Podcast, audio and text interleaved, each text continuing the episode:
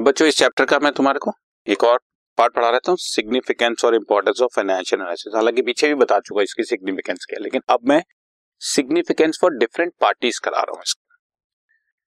देखिए, सबसे पहले significance for management managerial efficiency management को ही तो पता करनी है। लेबर कैसे काम कर रही है ऑपरेटिंग रेशियो क्या चल रही है, सब मैनेजमेंट को ही तो पता करना है। तो एनालिसिस का मैनेजमेंट से ज़्यादा तो जहाँ तक मुझे लगता है किसी को कोई यूज़ मैनेजमेंट के लिए ही एनालिसिस सबसे काम की चीज़ ठीक है?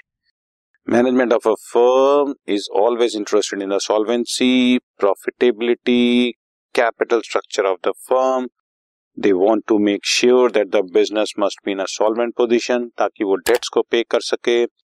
और इसी तरह से similarly they are not only interested in the current years profit but also in the capacity of the business to earn more profit in the future तो ये सब चीज़ें एनालिसिस से ही तो मिलेंगी। क्या चल रहा है? कैसे चलेगा? कोई कमी तो नहीं है।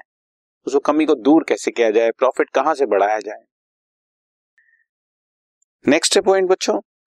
सिग्निफिकेंस फॉर इन्वेस्टर्स मैंने अभी आपको बता दिया बच्चों इन्वेस्टर्स के लिए तीन मेन पॉइंट सेफ्टी रिटर्न और कैपिटल एप्रिसिएशन ये तीनों वो चीज़ें चेक करेगा और ये तीनों के लिए ही उनको different different ratios different different आपके समझिए टूल्स को वो यूज़ करके कंपैरिजन करेगा कंपेरेबल बनाएगा, उसको कॉमन साइज़ स्टेटमेंट डालेगा, बहुत सारी चीज़। Investor and share holders of the business are interested in longevity of the business enterprise and therefore they want to know the earning capacity of the business और earning capacity के लिए return on investment return on equity return on equity share holder funds earning per share dividend per share ये सारे ratios calculate इसके अलावा financing activities में cash कहाँ से आ जा रहा है? ये सब चीज़ें देखी जाती हैं। और फिर प्रोस्पेक्ट फॉर फ्यूचर ग्रोथ और प्रोस्पेरिटी भी देखा जाएगा। तो ये सब चीज़ें एनालिसिस से तो मिल रही हूँ। नंबर थ्री है बच्चों सिग्निफिकेंट और क्राइटर्स जैसे कि मैंने तुम्हें बता दिया बच्चों शॉर्ट टर्म क्राइटर्स होते हैं और एक लॉन्ग टर्म क्राइटस होते हैं। शॉर्ट टर्म क्राइटस जो है, वो शॉर्ट टर्म सॉल्वेंसी की बात करना चाहेंगे, जैसे करंट रेशियो देखना चाहेंगे। और लॉन्ग टर्म क्राइटस जो है, वो बेसिकली दो चीज़ें देखने जाएँगे। कंपनी इंटरेस्ट देने के लायक है कि नहीं है? और कंपनी को जब ड्यू हो तो डेट पे करेंगे, हमारा वापस या तो डेट इक्विटी रेशियो उनको भी देखनी है। उनको भी फाइनेंसिंग एक्टिविटी से देखनी है। उनको भी ये देखना है कि इस कंपनी ने ज़रूरत से ज़्यादा डेट तो नहीं लिया हुआ इंटरेस्ट टाइमली पे कर रहे हैं कि नहीं कर रहे हैं। ये तो आप सिंपल एक बिज़नेस कंसर्न बैंक से लोन लेने भी जाए तो वो भी इन सब चीज़ों को चेक करती है। कितना लोन आपने लिया हुआ है, कितना और मांग रहे हो, कितना आप देने के लायक हो, कितना आप इंटरेस्ट देने के लायक हो और कमा कितना रहे हो। इन सब चीज़ों को कंपेयर करते हैं तो जाकर डिसाइड होता है कि वाकई कोई और आपको लोन मिलना है या नहीं मिलना। तो long term creditors short term creditors आपकी फाइनेंशियल पोजीशन फाइनेंशियल स्ट्रेंथ के हिसाब से ही आपको किसी तरह का क्रेडिट अलाउ करते हैं। तो सिग्निफिकेंस फॉर क्रेडिटर्स तो है ही। No significance for government government को आपसे टैक्स तो लेने हैं, ये तो बात ठीक है। लेकिन अगर गवर्नमेंट का ओवरऑल रोल देखा जाए तो उसको ये देखना होता है कि कंट्री कैसे इंडस्ट्री साउंड रहे। इंडस्ट्री साउंड कंट्री हमेशा गवर्नमेंट को भी और कंट्री को भी जो है ना, जहाँ पर भी इंडस्ट्री स्ट्रांग होती है तो वो अब पब्लिक को भी बहुत फ़ायदा देती है। रेवेन्यूज अर्न कर रहे हैं एम्प्लॉयमेंट जनरेट कर रहे हैं। तो गवर्नमेंट भी फाइनेंशियल कंसर्न्स की फाइनेंशियल हेल्थ के ऊपर बहुत ध्यान रखती है। तो गवर्नमेंट भी डिफरेंट टाइप की एनालिसिस करती होगी बच्चों। गवर्नमेंट कैन जज on the basis of analysis of financial statement कि कोई पर्टिकुलर इंडस्ट्री प्रोग्रेसिंग है ऑन द डिजाइड लाइन या कौन सी इंडस्ट्री को फाइनेंशियल हेल्प की ज़रूरत है। गवर्नमेंट जो है वो कई तरह के डिसीज़न ले सकती है। कि हो सकता है तुम्हारी एक्साइज ड्यूटी कम कर दें, जहाँ पर प्रॉफिट मार्जिन लो हो, या कुछ on the contrary if the profit margin are too high in comparison of the cost of production government जो है वो तुम्हारी एक्साइज ड्यूटी बढ़ा सकती है, या तुम्हारे पर प्राइस रेगुलेशन बढ़ा सकती है, ताकि सब चीज़ें बैलेंस्ड रहे। ठीक है? तो ये सब चीज़ें उन्हें भी एनालिसिस ही पता लगेंगे। फॉर फाइनेंशियल इंस्टीट्यूशन बच्चों मैंने बता दिया, जैसे बैंक्स हैं। बैंक्स डिफरेंट टाइप के फाइनेंशियल्स आपके कंपैरिजन करते हैं, आपके फाइनेंशियल एनालिसिस करते हैं।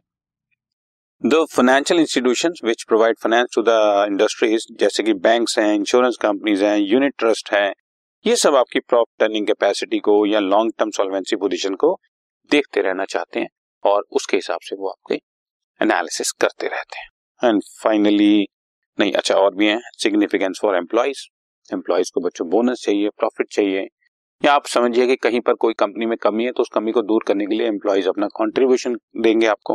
कॉन्ट्रीब्यूशन का मतलब फाइनेंशियल कॉन्ट्रीब्यूशन नहीं है। लेबर हेल्प करेगी आपके। So an analysis of financial statement helps employees in determining the profitability of business enterprise तो कि वो अपनी वेजेस जो है, वो कितना इंक्रीज कर सकें बोनस कितना डिमांड कर सकें, ये सब चीज़ें जो है and significance for stock exchange authorities they analyse the financial statement of a company to determine its price earning ratio and earning per share बच्चों प्राइस अर्निंग रेशियो थोड़ा सा हैवी हो जाएगा आपके लिए बट फिर भी मैं बता देता हूँ। प्राइस अर्निंग रेशियो एक तरह का मल्टीप्लायर फैक्टर होता है। आपके लेवल की बात बता रहा हूँ। आगे चल के इसको डिटेल में बात करेंगे। जो ये डिसाइड करता है कि आपकी कंपनी कितना अर्न कर रही है और आपकी कंपनी के शेयर की मार्केट वैल्यू कितनी होनी। फॉर एग्ज़ाम्पल हमारा प्राइस अर्निंग रेशियो अगर मान लो ट्वेंटी टाइम्स है और आपका अर्निंग पर शेयर है दस रुपए तो दस रुपए को ट्वेंटी से मल्टीप्लाई कर देते हैं तो आपके शेयर की मार्केट वैल्यू दो सौ रुपए होनी चाहिए। दूसरी कंपनी भी कंपेयर करते रहती हैं। अगर आपके कंपनी के शेयर ये वाला मार्केट में 180, 182, 185 का शेयर बिक रहा है तो ऑटोमेटिकली इसको फटाफट परचेज करना चाहिए इस शेयर ताकि ये 200 से कम पे तो ये अच्छा ही है क्योंकि सस्ता मिल रहा है अपनी वर्थ से। और अगर ये 200 से ऊपर चला गया तो इसका कोई फ़ायदा नहीं है 210, 215 मिल रहा है तो इसका मतलब अभी इसमें इन्वेस्टमेंट का कोई रोल बनता नहीं।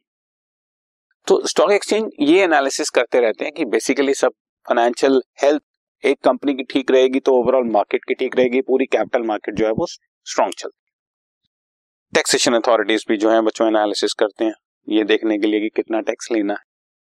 या कहीं पर आपके लिए टैक्स रिबेट बनानी है, या कोई पर्टिकुलर चीज़ आपको टैक्स के रूप में छोड़नी ही है तो ये सब एनालिसिस वो भी करते हैं।